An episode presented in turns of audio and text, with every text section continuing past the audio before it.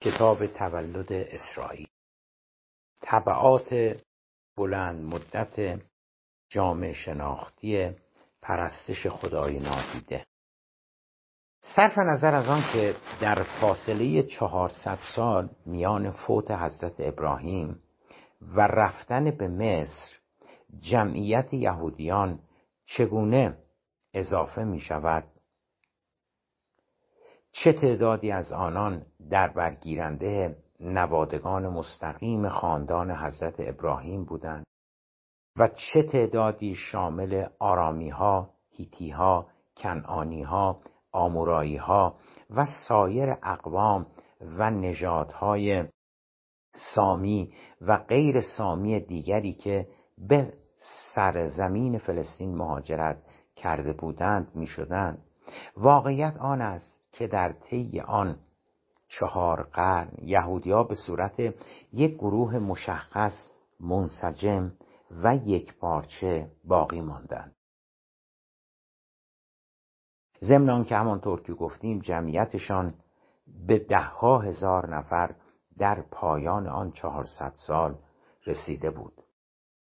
پرسشی که در اینجا مطرح می شود آن است که چه عاملی یا کدامین عوامل باعث شدند تا خاندان حضرت ابراهیم علیه السلام در کنعان یا فلسطین امروزی اسیمیله نشده حل نشده و رشد نمایند. چرا که در خلال آن چهارصد سال اقوام خاندان گروه ها و آین های زیادی در فلسطین ظهور کردند و حد اکثر نیم تا یک قرن یا چند لحظ بیشتر دوام نیاورده و منقرض شدند و حد اکثر بتوان از گروه های بسیار بزرگتر و طولانیتر آنان نامی و یادی در تاریخ پیدا نمود. اما یهودی ها باقی ماندند نه تنها باقی ماندند بلکه منظما نیز تکثیر پیدا کردند. آنچه که بر پیچیدگی این پرسش می افزاید آن است که نه حضرت ابراهیم علیه السلام و نه نوادگانش وظیفه یا وظایف تکلیف یا تکالیف عبادات و مقررات بسیار خاص پیچیده و مفصلی برای یهودیا نمی آورند اعتقاد به خدای نادیده عدم انجام قربانی انسانی و بالاخره ختم نمودن اولاد ذکور کم و بیش مجموعه اصول و قوانین یهودیت را در این مقطع یعنی تا قبل از مهاجرت به مصر و بازگشت از مصر به رهبری حضرت موسی تشکیل می‌داده است. حتی در این مرحله یهودی ها آزاد بودند تا با غیر یهودی ها ازدواج کنند. حکم منع ازدواج با غیر یهودی ها حدود 600 سال بعد از رحلت حضرت ابراهیم صادر می شود شواهد موجود حکایت از آن می کنند که در این 400 سال روابط یهودی ها با دیگران در مجموع مسالمت آمیز بوده. به نظر می رسد راز و رمز بقا تکثیر انسجام اتحاد و یک دستی یهودی ها در این چهارصد سال. و ای بسا در مقاطع بعدی اعتقاد به خدای نادیده بوده باشد. صرف نظر از آن که انسان خود به خدای نادیده باور داشته باشد یا نه داستان حلول به حضرت ابراهیم را پدیده خارق العاده و ماوراء طبیعه بداند یا آن را نتیجه تصور و خیالات پیرمردی خسته در بیابان تصور نماید یا آن را یک سیاست و استراتژی حساب شده از جانب یک رهبری سیاستمدار بپندارد و یا به هر حال محملی مادی و دنیوی دیگری برای آن قائل شود.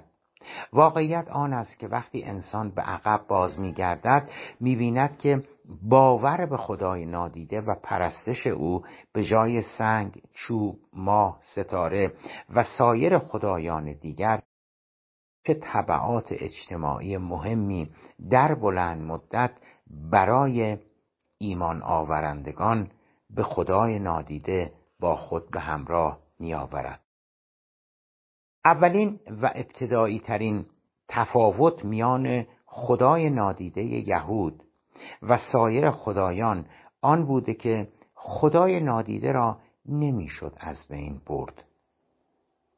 آن را نابود ساخت با آتش کشید به سرقت برد به گروگان گرفت و هیچ بلای دیگری بر سر آن آورد.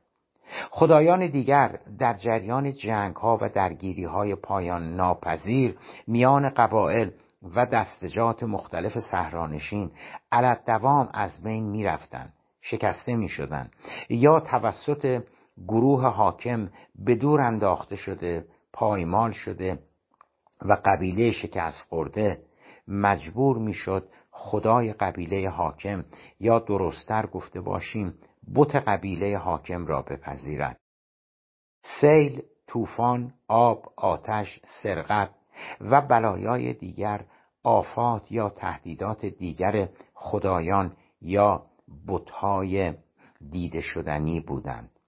بتهایی که آراسته به جواهرات بودند به طب تومه مناسبی برای سرقت به حساب می آمدند بتهایی که به نظر می رسید هوایج و خواسته های پیروان آنها را برآورده کرده به طب بدل به تومه باز برای سرقت می شدن یا انگیزه برای تصاحب آنان به زور و از طریق جنگ.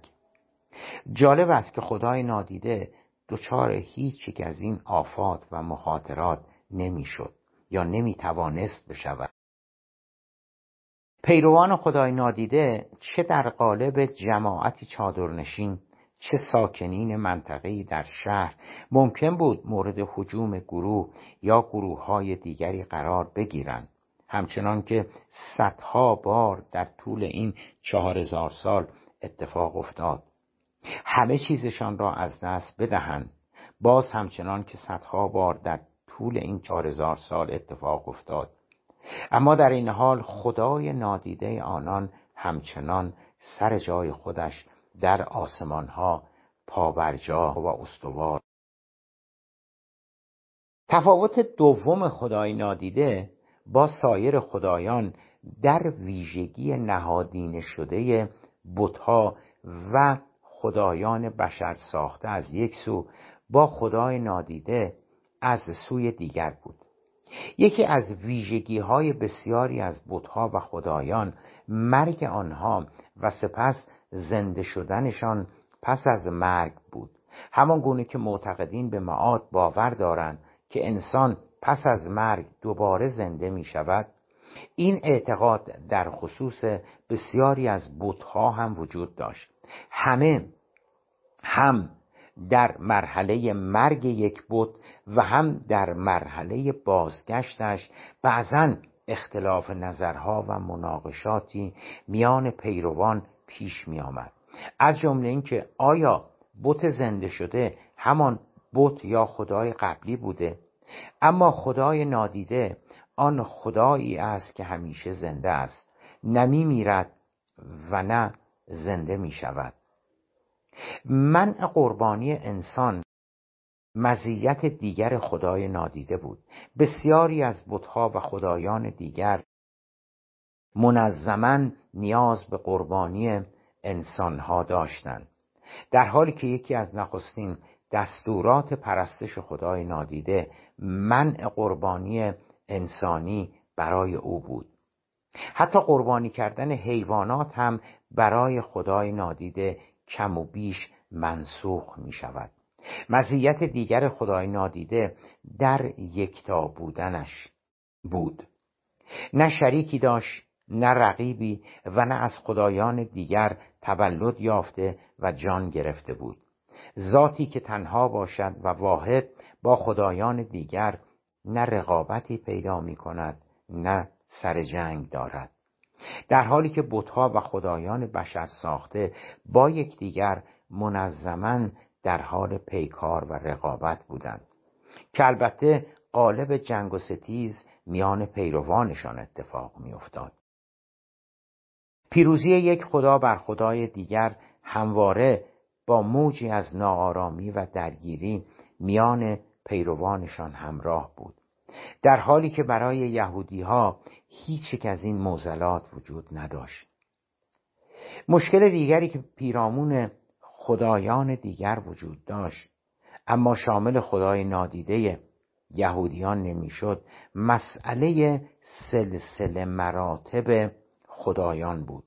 بسیاری از بتپرستان بت خود را بالاتر از سایر بتها و خدایان میپنداشتند.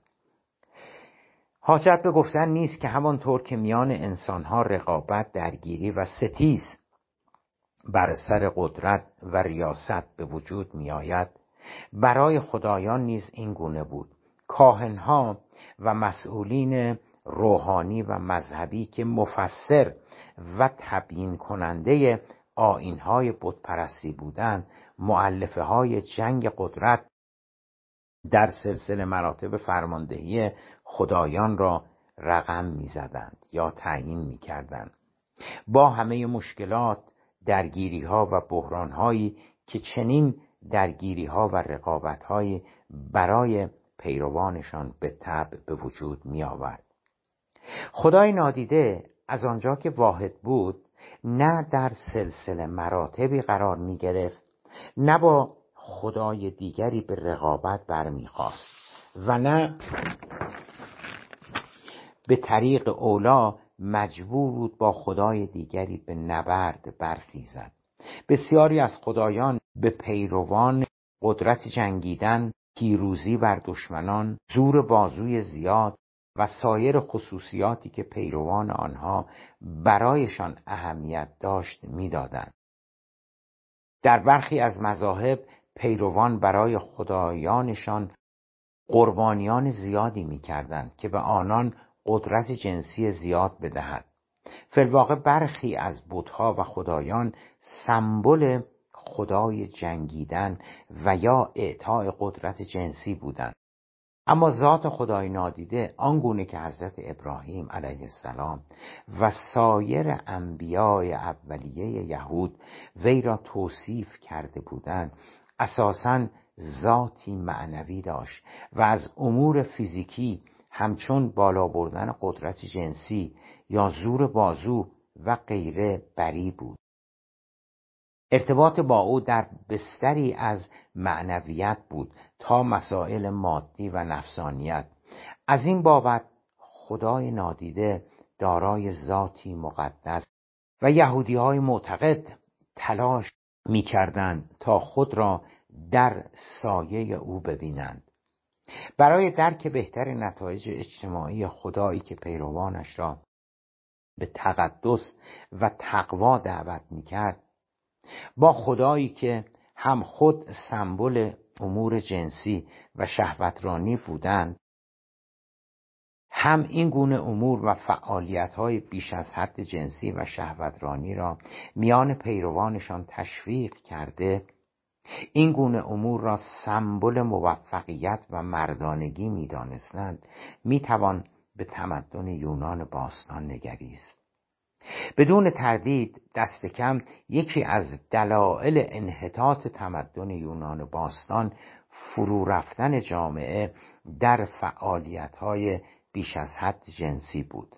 در شرق نیز این گونه ادیان و مذاهب کم نبودند.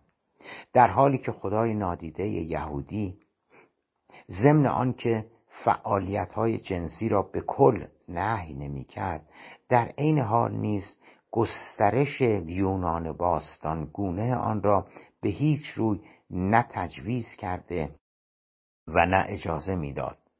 حاجت به گفتن نیست که فعالیت های بی حد و مرز جنسی بسیاری از بنیانهای اخلاقی جامعه را سوس کرده و آن را از درون دچار زوال می کند آنچنان که در تمدن یونان باستان می توان ملاحظه نمود.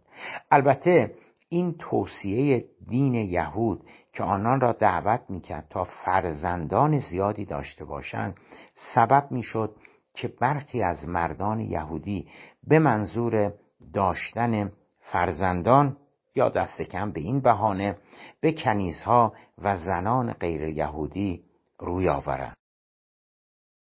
اینجا در این صفحه یک زیرنویس داره که اونم براتون بخونم.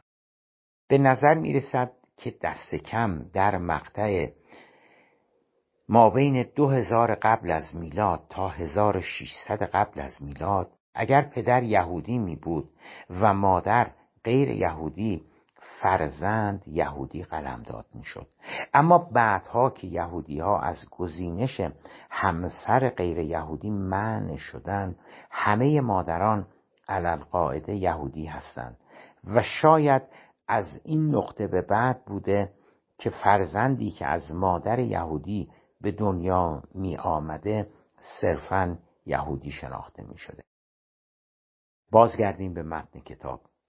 در این حال این گونه موارد بیشتر استثناء بوده تا یک قاعده کلی و عام یعنی ازدواج با غیر یهودی ها توسط مردان یهودی. به علاوه گزینش همسر دوم یا همسران بیشتر علل قاعده امری نبوده که همه یهودی ها به لحاظ تمکن مالی بتوانند آن را متکفل شوند. نتیجه آن که داشتن بیش از یک همسر امری بوده که بیشتر در میان یهودی های ثروتمند رایج بوده. ضمن آنکه به هر حال داشتن چند همسر را به هیچ روی نمی‌توان با فعالیت های آزاد و بدون قید و بند جنسی یکسان دانست. در مجموع می‌توان گفت که بسیاری از مذاهب آینها و خدایان رایج دست پیروان را در امور نفسانیات باز گذارده و قید و بندی بر آنها تحمیل نمی کردن. ضمن آنکه شماری از آنان فلواقع این گونه امور را تشویق و ترغیب هم می کردن. و برخی دیگر اساسا سمبل این گونه امور بوده و پیروان و پیروانشان از آنها برای گسترش و توفیق بیشتر در نفسانیات مدد می جستند برای جلب موافقت خدایان در لذایز بیشتر در شهوت و کام روایی جنسی به دست آوردن قدرت ثروت و اموال و اموری از این دست به پیشگاه بت یا خدایشان قربانی می کردن. اما مذهب یهود و اعتقاد به خدای نادیده از جهاتی در جهت عکس با آینهای قبلی بود. مذاهب دیگر بیشتر در جهت قدرت بخشیدن به انسان برای توفیق در امور نفسانی و این دنیایی بودند. در حالی که خدای نادیده یهودیان نه تنها امور نفسانی خواسته ها هوایج و لذاعز انسانی را تشویق و ترغیب نمی کرد بلکه در مواردی اساسا در جهت نفی این گونه خواسته ها برآمده و در بهترین حالت به آنان قید و بند زده و محدودشان می ساخت. خدایان و مذاهب دیگر بیشتر در جهت خواسته ها و امیال بشری بودند در حالی که خدای نادیده حضرت ابراهیم علیه السلام پیروان را به معنویت سرکوب خواهش ها و تمایلات و تمنیات نفسانی رعایت اخلاق پایبندی به درستی و امانتداری دوری از گناه و آنچه خدای نادیده منع کرده بود و رعایت تقوا و پاکدامنی سوق می‌داد. ختم کلامان که خدای نادیده که از جانب حضرت ابراهیم باب گردید طبعات مهم جامعه شناختی برای یهودیا به همراه آورد. طبعات و نتایجی که بدون تردید یکی از دلایل مهم بقای یهودی ها در قالب یک گروه منسجم در طول تاریخ بوده است. مهاجرت یهودی ها به مصر و خروجشان از مصر به زعامت حضرت موسی علیه السلام 1200 قبل از میلاد.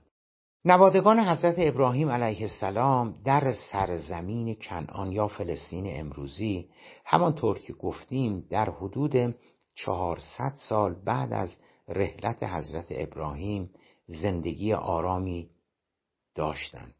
در طی این مدت هزاران تن از ساکنین کنعان به آین جدید یعنی پرستش خدای نادیده روی آوردند. شماری از یهودی ها را میبایست شهرنشین یا درستتر گفته باشیم اسکان یافته توصیف نماییم و بسیاری دیگر زندگی اشایری و شبانی داشتند. در طی این مدت آنان نه حکومت و نه دولتی گسترده از خود نداشتند. ضمن که در هر نقطه از کنعان که به سر می بردن چه اسکان یافته و چه چادرنشین یک گروه مشخصی به شمار می آمدن. روابطشان به دیگران همانطور که اشاره کردیم خوب بوده یا دست کم پرتنش و با درگیری و زد و خوردهای مفصل و طولانی همراه نبوده آنان متعرض دیگران نمی شدن و در مقابل نیست کسی هم متعرض آنان نمی شده چه قدرت ها و دستجات سهرانشین و چه قدرت های نواحی اسکان یافته و یا به تعبیری آنچه که معادل حکومت های امروزی محسوب می شده پیوستن گروه های از سایر مردمانی که در این مقطع در کنعان زندگی می‌کردند به یهودیا و پرستش خدای نادیده مبین این واقعیت است که یهودیا در مجموع به عنوان یک گروه یا جماعت محترم شناخته می شدن. اما هلوهوش 1600 قبل از میلاد به تدریج وضع اقلیمی منطقه خراب می شود. چندین سال خوشسالی مداوم باعث می شود تا یهودی ها به فکر گرفتن اجازه از مقامات مصری برای مهاجرت به آن کشور بیفتند مقامات مصری یا درستتر گفته باشیم حضرت یوسف که در اصل یک یهودی بوده و در دستگاه فرعون به مقامات بالایی رسیده بوده با این تقاضا موافقت می نماید و هزاران یهودی ساکن کنعان با احشام و دارایی های منقولشان به مصر می روند. مهاجرت به مصر حسب شواهد و قرائن موجود هلوهوش 1600 قبل از میلاد اتفاق افتاده است. نکته دیگری که می‌دانیم آن است که اقامت یهودیات در مصر قریب به 400 سال به درازا می‌کشد. نکته سومی که می‌دانیم آن است که در مقطع یا در مقاطع اولیه نخست اقامت یهودیا در مصر رفتار مصری ها با آنها مناسب بوده. اما به تدریج روابط دوستانه به انتها رسیده و مصری ها یهودی ها را منظما زیر فشار بیشتری قرار می دهند. نهایتا مصری ها یهودی ها را در جایگاه برده قرار می دهند. آنچه نمی‌دانیم آن است که چرا برخورد مصری ها نسبت به یهودیا تغییر مییابد ایزن نمی‌دانیم که چه بخشی از آن چهارصد سال رابطه مصری ها با یهودی ها خوب بوده و چه میزان آنان در حیبت برده در نهایت در میآیند. آنچه مسلم است تا زمان اقتدار حضرت یوسف رابطه دوستانه با یهودی ها تداوم داشت. تغییرات منفی منطقا بعد از کنار رفتن حضرت یوسف از دربار مصر میبایستی آغاز شده باشد. حدس دیگری که می‌توان زد آن است که تکثیر زیاد یهودیا در مصر ممکن است حکومت مصر را نگران ساخته باشد که اگر آنان روزی دست به قیام و ناآرامی بزنند چگونه می‌توان آنان را کنترل نمود؟ آیا اساسا می‌شد آنان را کنترل نمود برخی نویسندگان عوامل اقتصادی را دخیل می‌دانند فرضیهشان آن است که اوضاع اقتصادی مصر که مقارن با پذیرش یهودیا خوب بوده به تدریج رو به رکود می رود و در نتیجه حکومت مصر به دلایل اقتصادی یهودی ها را برده می سازد. اما این نظر چندان معقول نمی‌تواند باشد چرا که مقارن با خروج یهودیا از مصر به زعامت حضرت موسی علیه السلام ما هیچ شواهد و قرائنی نداریم که حکایت از خراب بودن وضع اقتصادی مصر نماید آنچه مسلمه است یهودی ها در بخش عمده ای از آن چهارصد سال را در شرایط برده به سر می بردن. ایزن آنچه را که باز با یقین بیشتری می‌توان گفت آن است که علت روابط کین توزانه میان مصری ها و یهودی ها بیش از آنچه که معلول اقتصاد بوده باشد معلول مجموعه از مسائل سیاسی اجتماعی و اعتقادی بوده. بیاعتمادی توأم با نگرانی که مصری ها نسبت به یهودی ها داشتند. و در مرحله پایانی اقامت یهودیا در مصر آنقدر زیاد می شود که فرعون دستور می دهد تا جلوی زاد و ولد یهودیا گرفته شود و برای این منظور نوزادان یهودی را به دستور حکومت از بین می بردن. اگر مشکلات اقتصادی بر فرض در میان می بوده باشد در آن صورت صدور این فرمان خیلی عجیب به نظر می رسد چرا که یهودی ها برده بودند. زاد و ولد جمعیت بیشتر آنان در حقیقت به معنای افزایش نیروی کار مجانی بوده که به افزایش تولید ختم می شده می توان پرسید که چرا مصری ها از افزایش نیروی کار مجانی خودداری می کردن؟ این نکته ما را بیشتر به این جهت هدایت می نماید که مشکل میان یهودی ها و مصری ها هرچه بوده به تعبیر امروز سیاسی اجتماعی بوده تا اقتصادی. تاریخ به ما نمی‌گوید که یهودی در مصر خواهان بهبود و اصلاح شرایط زندگیشان بودند بلکه برعکس به ما می‌گوید که آنان تحت فشار شدید اربابان مصری خود قرار داشتند. به نحوی که به مرز تقیان و قیام رسیده و فقط می‌خواستند از مصر خارج شده یا درستتر گفته باشیم فرار کنند در چنین مقطعی است که ناجی یهودی ها در حیبت حضرت موسی پیامبر علیه السلام ظاهر می شود شخصیتی که بعد از حضرت ابراهیم علیه السلام بدون تردید چهره دوم بنیان یهودیت را تشکیل می دهد.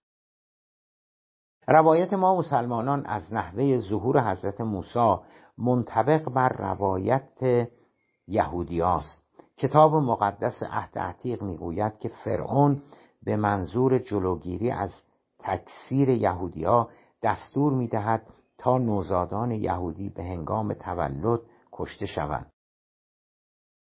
کتاب مقدس پیرامون دلیل اتخاذ این تصمیم البته توضیحی نمی‌دهد. در آن شرایط ناامن و هولناک یکی از مردان یهودی قبیله لوی که به همراه مابقی یهودی ها برده مصری ها بودند زنی از همان قبیله را به همسری می‌گیرد. از این زن و شوهر پسری متولد می شود به نام موسا که والدینش برای جلوگیری از کشته شدنش او را در قایقی در رود نیل رها می کنند این عمل پس از سه ماه که موسای نوزاد قدری رشد کرده بوده صورت می‌گیرد. از غذای روزگار در منطقه دیگری از دره نیل یکی از دختران فرعون در آب بوده و سبد به همراه نوزاد داخل آن که زنده مانده بوده را از آب می‌گیرد. شاهزاده جوان دلش برای نوزاد سوخته و او را با خود به قصر می‌برد. ظاهرا شاهزاده مصری موسا را در حیبت فرزندش بزرگ می کند زیرا دربار مصر او را به عنوان یک شاهزاده می شناخته ما از این نقطه به بعد مطالب بیشتری در مورد موسی جوان نمی‌دانیم. تا او را مجددا در سن سی سالگی پیدا می کنیم موسی علا رقم رشدش در دربار مصر جوانی بسیار مهربان و دلرحیم می شود روزی در حضور او یکی از اربابان یا مقامات مصری یک برده یهودی را بی جهت تنبیه می نماید یا خط و خطای آن برده به هیچ روی متناسب با تنبیه شدید آن مقام مصری نداشته. دل موسی از دیدن آن صحنه به درد میآید و او به مقام مصری حمله کرده او را مضروب می‌سازد موسی که می‌دانسته عمل وی باعث خشم شدید فرعون می شده از دربار می گریزد. کم و بیش از این نقطه به بعد است که زندگی موسی در مسیر پیامبری قوم بنی اسرائیل قرار می گیرد. او به منطقه دوردستی می گریزد و در آنجا با زپورا که دختر یک مقام مذهبی مصری به نام جترو می بوده ازدواج می کند. داماد جوان گوسفندان پدرزن را به چرا می برده و روزی به هنگام چرای گوسفندان در صحرا بوده که خدای نادیده همچنان که قریب به 800 سال قبلش در برابر حضرت ابراهیم ظاهر شده بوده این بار در برابر موسی نیز ظاهر می شود خداوند از موسی می خواهد که به مصر بازگشته و یهودی ها را از آنجا خارج کند. حسب روایات دینی موسی از این فرمان به دلیل دشواری آن چندان استقبالی نمی کند اما سرانجام آن را پذیرفته و یهودی ها را از مصر خارج نموده. یا درستتر گفته باشیم آنان را از یوغ بردگی و ستم فرعون آزاد نموده و به صحرای سینا می‌برد. قیام یهودی ها علیه اربابان نیرومند مصریشان و گریز افسانه مانند آنان از مصر و رفتن به صحرای سینا به زعامت حضرت موسی پیامبر از جمله رویدادهای مهم تاریخ یهودیت است که در آن افسانه حقیقت ابهامات پرسشها حقایق تصورات و واقعیات در هم آمیخته شده است. چرا که اساسا وقوع اصل ماجرا بیشتر به یک معجزه و به تعبیر امروزه یک داستان علمی تخیلی بیشتر شباهت دارد تا به یک داستان حقیقی. دهها هزار یهودی از زن و مرد و کودک شیرخوار گرفته تا افراد مسن، بیمار و علیل که جملگی برده هستند یعنی آزاد نیستند که بتوانند آزادانه از نقطه به نقطه دیگر بروند به همراه احشام و وسایل زندگیشان به یک باره از داخل مصر به حالت یک قیام عمومی به حرکت درآمده و به حالت فرار به سمت مرز مصر در صحرای سینا می روند. آنچه مسلمه است سربازان نگهبانان و قوای نظامی مصر اجازه چنین حرکتی را به آنان نمی‌داده اند چرا که برده ها صاحب داشتند و مصری ها اجازه فرار به برده هایشان علن قاعده نداده بودند. حسب آنچه که در کتاب مقدس آمده یهودی ها در مرز میان مصر و صحرای سینا از آب میگذرند و به امر حضرت باری تعالی سربازان و قوای مصری که در تعقیب یهودیا بودند به دلیل تقیان آن آب یا دریا نمی‌توانند از آن عبور و غرق می‌شوند. از دید یهودیا و سایر موحدین خداوند مستقیما در نجات یهودیا از چنگال قوای نظامی فرعون مداخله می نماید چه این روایت را بپذیریم و چه منکر نیروی عالم غیب و امدادهای غیبی باشیم. از چند واقعیت در عین حال گریزی نیست.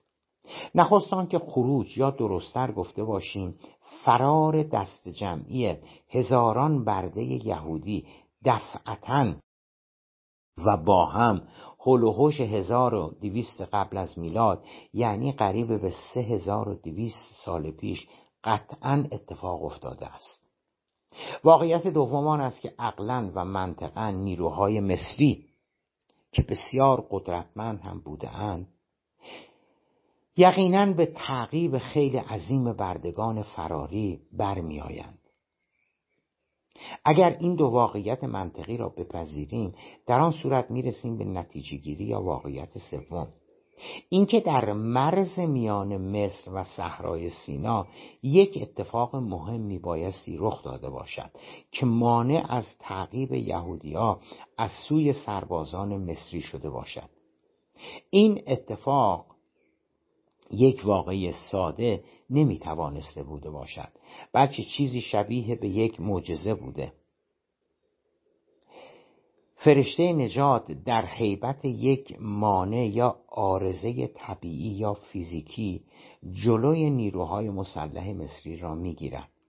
روایت های دینی این معجزه را تقیان آب توصیف می که به هنگام عبور مصری ها از آن دفعتا دچار تقیان شده شماری از مصریان غرق شده و مابقی نیز باز میگردند مشکل از اینجا شروع می شود که تنها آبی که متصور است دو خلیج سوئز و عقبه در منتها علیه شمال بحر احمر یا دریای سرخ می باشد که آفریقا را از خاورمیانه جدا می سازد. این دو خلیج در انتهای جنوبی صحرای سینا قرار دارند و دست کم یهودی های فراری میبایستی از یکی از آن دو خلیج عبور کرده باشند. در غیر این صورت میبایستی وارد مناطق بیابانی صحرای سینا شده بوده باشند که گزینه غیر محتملی است. آنچه مسلمه است و هر تبیین منطق استدلال توجیه و نظریهی پیرامون خروج یهودیا به زعامت حضرت موسی علیه السلام از مصر به صحرای سینا داشته باشیم. واقع مطلب آن است که آن رویداد محیر العقول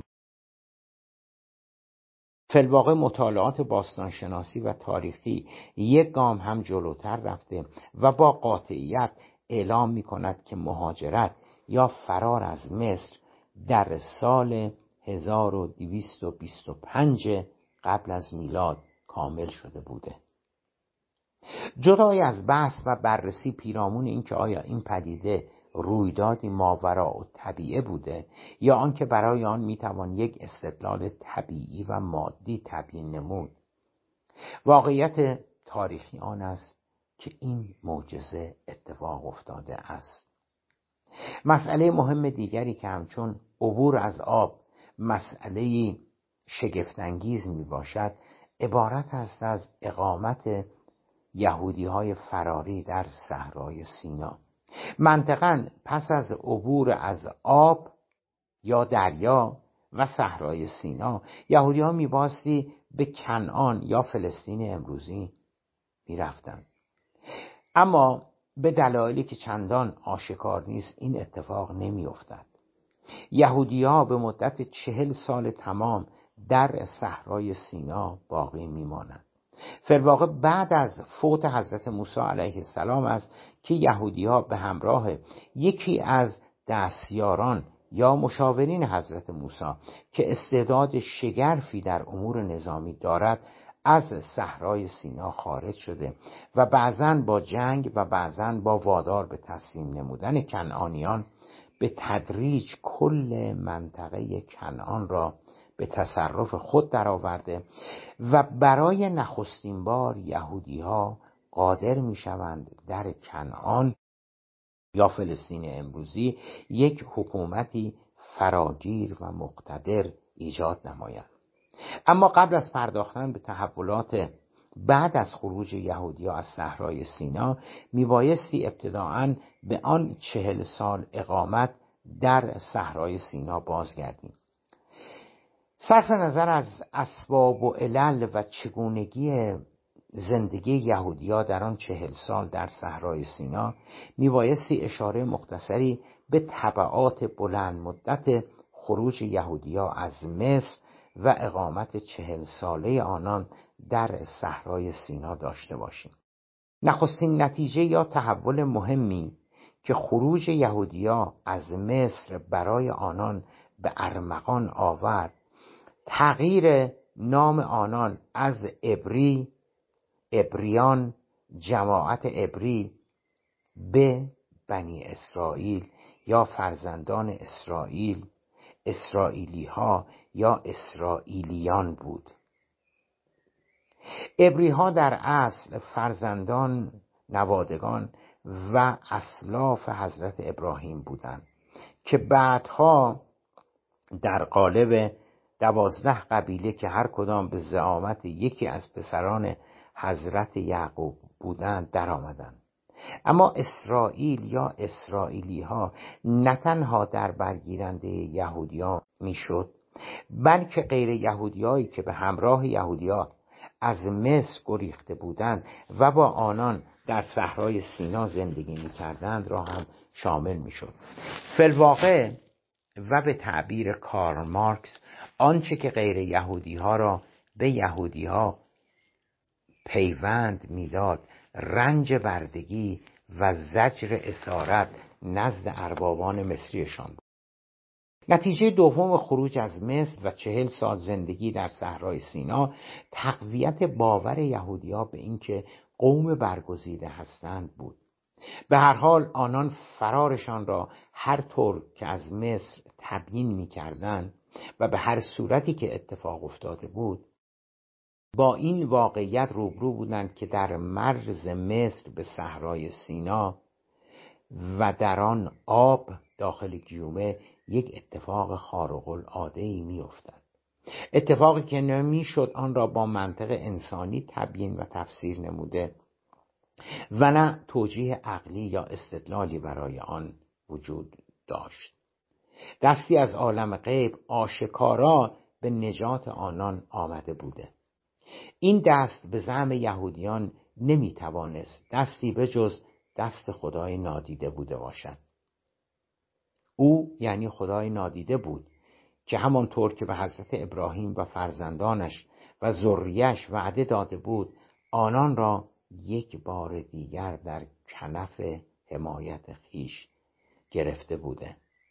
این احساس که خداوند به کمک آنان آمده و آنان را از یوغ اسارت بندگی آزاردهنده مصری ها نجات داده بود از یک سو بر باور آنان بر خدای نادیده می افزود از سوی دیگر این باور را که آنان قوم برگزیده هستند را تقویت می نمود بعدها خواهیم دید که اتفاقا یکی از دلایل ریشهدار یهودی ستیزی یا آنتیسمیتیزم اتفاقا همین احساس متفاوت بودن از دیگران برگزیده بودن و به تعبیر منحصر به فرد بودن یهودی ها بود.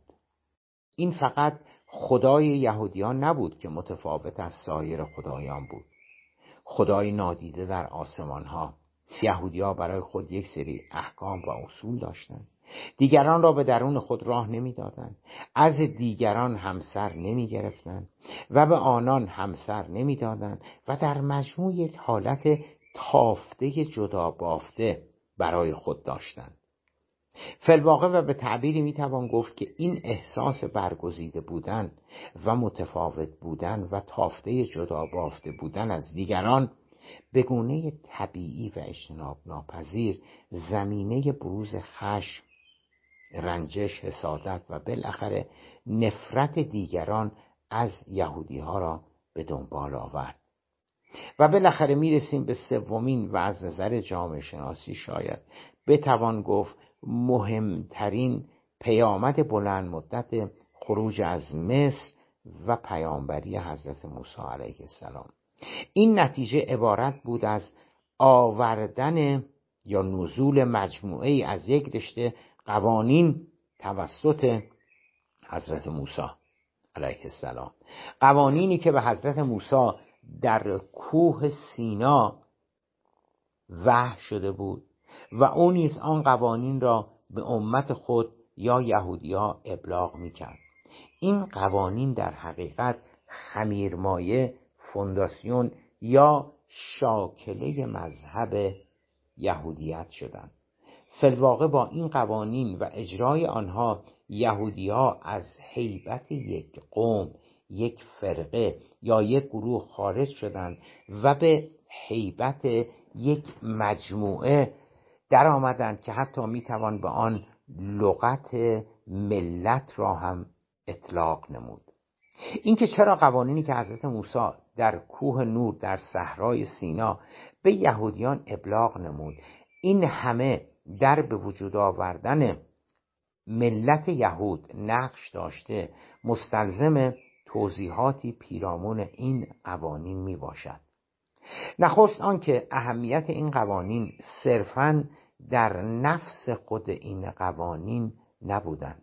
تا آن مقطع یعنی هلوهوش 1200 قبل از میلاد مجموعه قوانین دیگری نیز در تمدنهای دیگر منطقه خاورمیانه نیز به وجود آمده بود.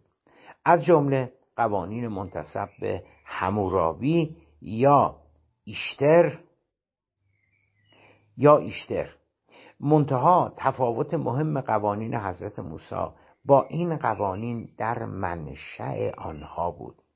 قوانین قبلی حتی آنان که ادعا می‌شد توسط خدایان فرمان داده شده بودند توسط یک فرد یا یک انسان به نام پادشاه کاهن امپراتور یا بزرگ قوم ابلاغ می شدند منشأ آن قوانین خاکی یا زمینی و انسان ساخته بودند.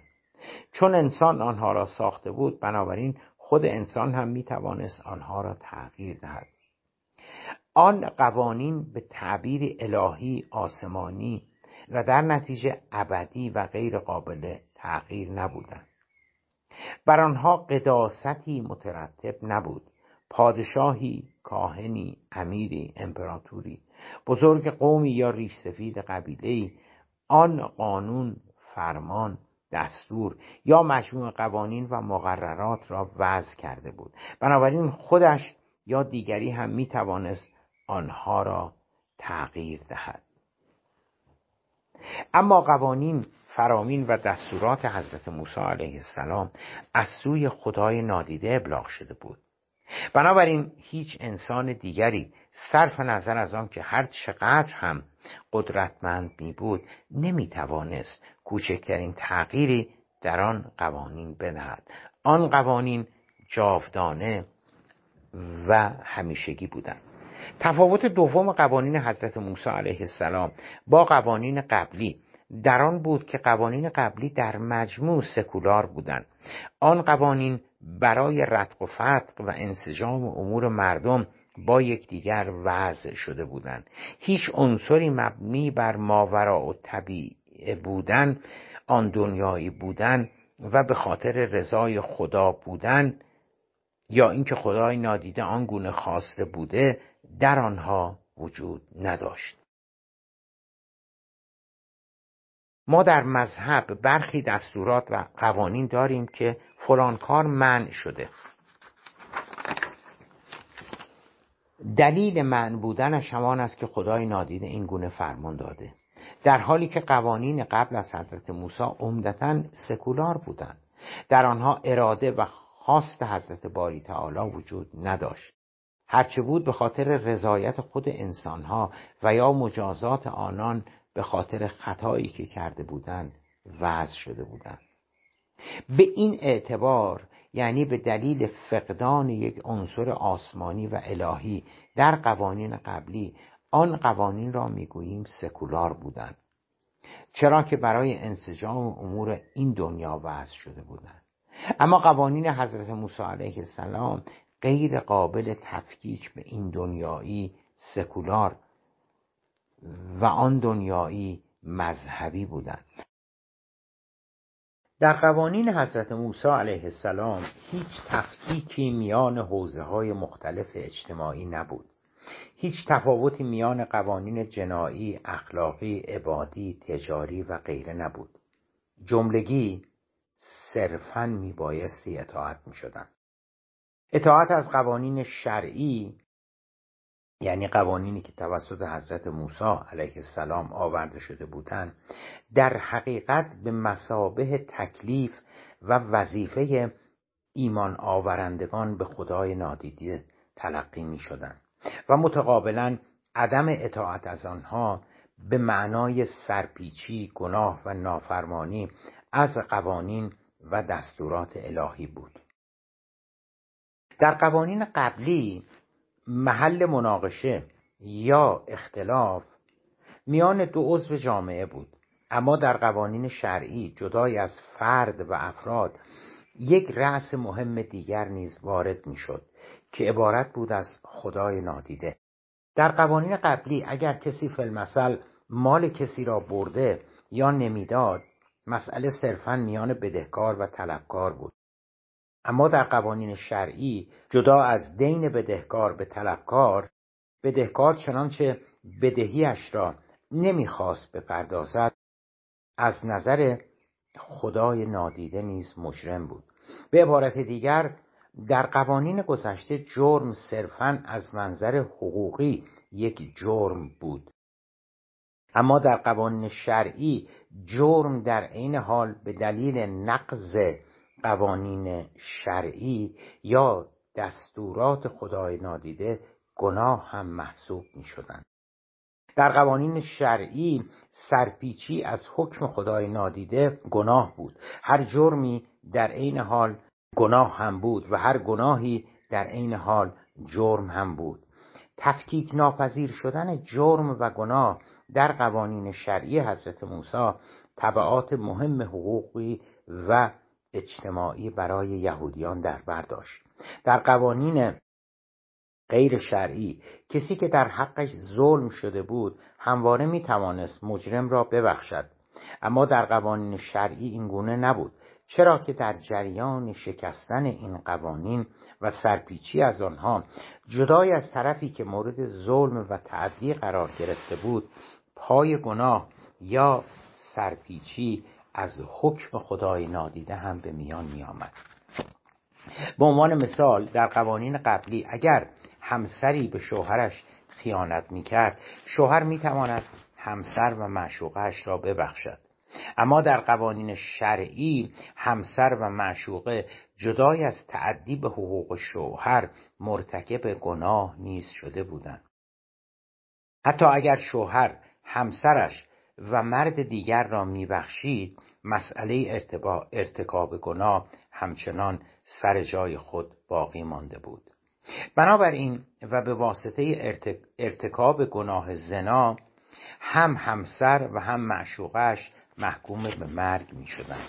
یا در مورد قتل نفس در قوانین قبلی پادشاه یا بزرگ قوم خاندان یا طایفه می توانست قاتل را عفو نماید اما در قوانین شرعی قتل نفس یک گناه بزرگ بود و نه پادشاه و نه هیچ کس دیگری نمی توانست قاتل را مورد عفو قرار دهد. مجازات قاتل مرگ بود.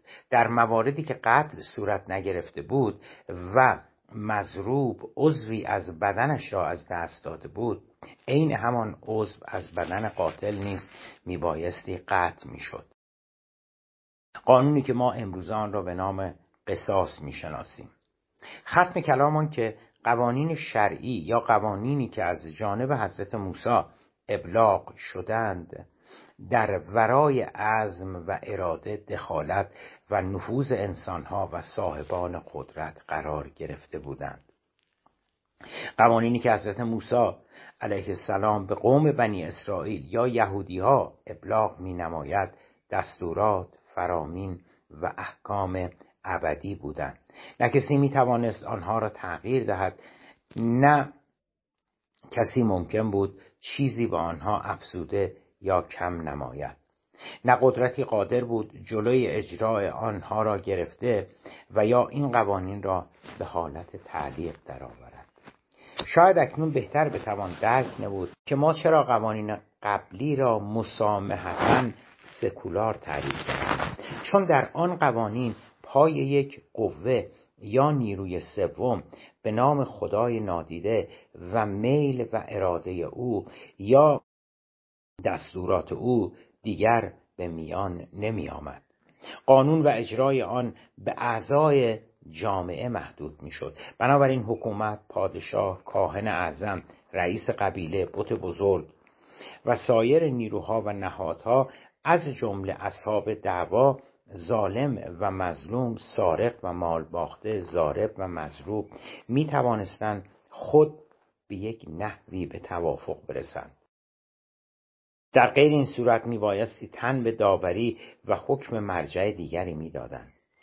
در نهایت هم مقام عالی پادشاه امیر فرمانروا بت بزرگ و شیخ الطایفه می توانست قاتل یا محکومین دیگر را ببخشد.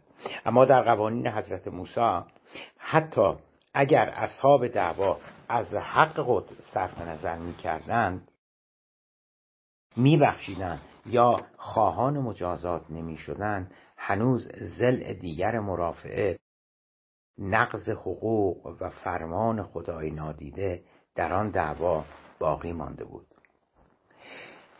ما تا به اینجا به دو جنبه یا تحول بنیادی که در امر حقوق و قضاوت پیدایش قوانین حضرت موسی به وجود آورد اشاره داشتیم. نخست پیدایش آنچه که امروزه ما آن را به نام قصاص می‌شناسیم و دوم یک نگاه جدید در فلسفه حقوق و قضاوت بود. همانطور که دیدیم قوانین قبلی هرچه بودند خلاصه می شدند میان دو انسان. اگر طرف مظلوم اراده می کرد و می بخشید دعوا فیصله می یافت و علاوه مقامات عالیه جامعه نیز می توانستند متجاوز را مورد بخشش قرار دهد اما حضرت موسی همانطور که دیدیم یک زل و یا یک رأس سوم هم به فلسفه حقوق و قضاوت وارد نمود که عبارت بود از خدای نادیده. جدای از این دو بود قوانین حضرت موسی هنوز در برگیرنده یک تحول سوم دیگر نیز بود که می‌توان آن را بیشتر خلاصه نمود به نگاه یا فلسفه این قوانین به مسئله مجازات و خشونت. در برخی قوانین و سنن رایش تا آن زمان فهرستی از تنبیه و مجازات های بدنی وجود داشت. برخی از این مجازات ها در مواردی بسیار شدید و دردناک بودند. و منجر به مرگ فرد خاطی می شدند به عنوان مثال قمه تیخ کشیدن و بریدن صورت اخته کردن. به صلیب کشیدن یعنی دستان و پاهای فرد خاطی را با میخ به صلیب کشیدن شلاق زدن بریدن یا قطع کردن عضوی از بدن عبور دادن میله از تخم چشم به منظور کور کردن و امثال هم. رایج بودند. این قبیل مجازات ها نه به عنوان قصاص بلکه به عنوان تنبیه یا انتقام گیری صورت می گرفتن. قوانین حضرت موسی این گونه تنبیه ها را برچید. مجازات با شلاق را که به خصوص در مورد بردگان بسیار متداول بود را محدود نمود به حد اکثر چند ضرب شلاق آن هم میبایستی در حضور قاضی صورت می‌گرفت. فلسفه این که چرا این قوانین و این گونه مجازات ها را حضرت موسی علیه السلام برچید باز میگشت به نگاهی که گفتیم یهودیت به انسان داشت. در آین یهودیت انسان در حقیقت تصویری از همان خدای نادیده بود. بنابراین روح جسم و جان انسان نه تنها محترم که به تعبیری مقدس هم محسوب می‌شد. بنابراین شکنجه تنبیه های سخت و مجازات های خشن بر بدن انسان که موجودی مقدس و آیتی از ذات خدای نادیده بود در حقیقت تعدی بر خداوند بود در قوانین حضرت موسی انسان و جان او محترم شمرده می شدن. مجازات بدنی زمانی بر انسان روا و واجب می شد که او در حق انسان دیگری مرتکب همان جرم شده بوده باشد. آن هم نه در قبال حقوق مادی آن انسان بلکه زمانی که تجاوز نسبت به جسم و جان فرد مظلوم صورت گرفته بود. به عنوان مثال در قوانین قبلی در مواردی برای کسی که به اموال دیگری تجاوز گسترده‌ای کرده بود مثلا اموال او را به هنگام آتش گرفتن قارت کرده بود. به خانه کسی به زور وارد شده و اموال او را به سرقت برده بود. یا شبانه به قصد سرقت وارد منزل کسی شده یا همسر فرد دیگری را رو بوده بود. چون همسر به عنوان اموال یک مرد محسوب می شد و موارد مشابهی از این دست مجازات اعدام تعیین شده بود. اما در قوانین حضرت موسی هیچ نوع ضرر و زیان مالی مستوجب اعدام فرد خاطی نمی‌شد ارزش حیات خیلی بیشتر از آن بود که برای اموال و دارایی از بین برود. در یک کلام علا رقم قصاص و برخی مجازات های بدنی به دلیل حرمتی که آین حضرت موسی برای انسان و جان او به عنوان آیت یا نشانه از وجود خدای نادیده قائل بود قوانین یهودیت نسبت به قوانینی که تا آن زمان رایج بودند به مراتب انسانی تر و به دور از خشونت بودند. به علاوه این قوانین در سه حوزه کلی فرد با فرد فرد با جامعه در امور تجاری و مدنی و بالاخره رابطه فرد با خدا خلاصه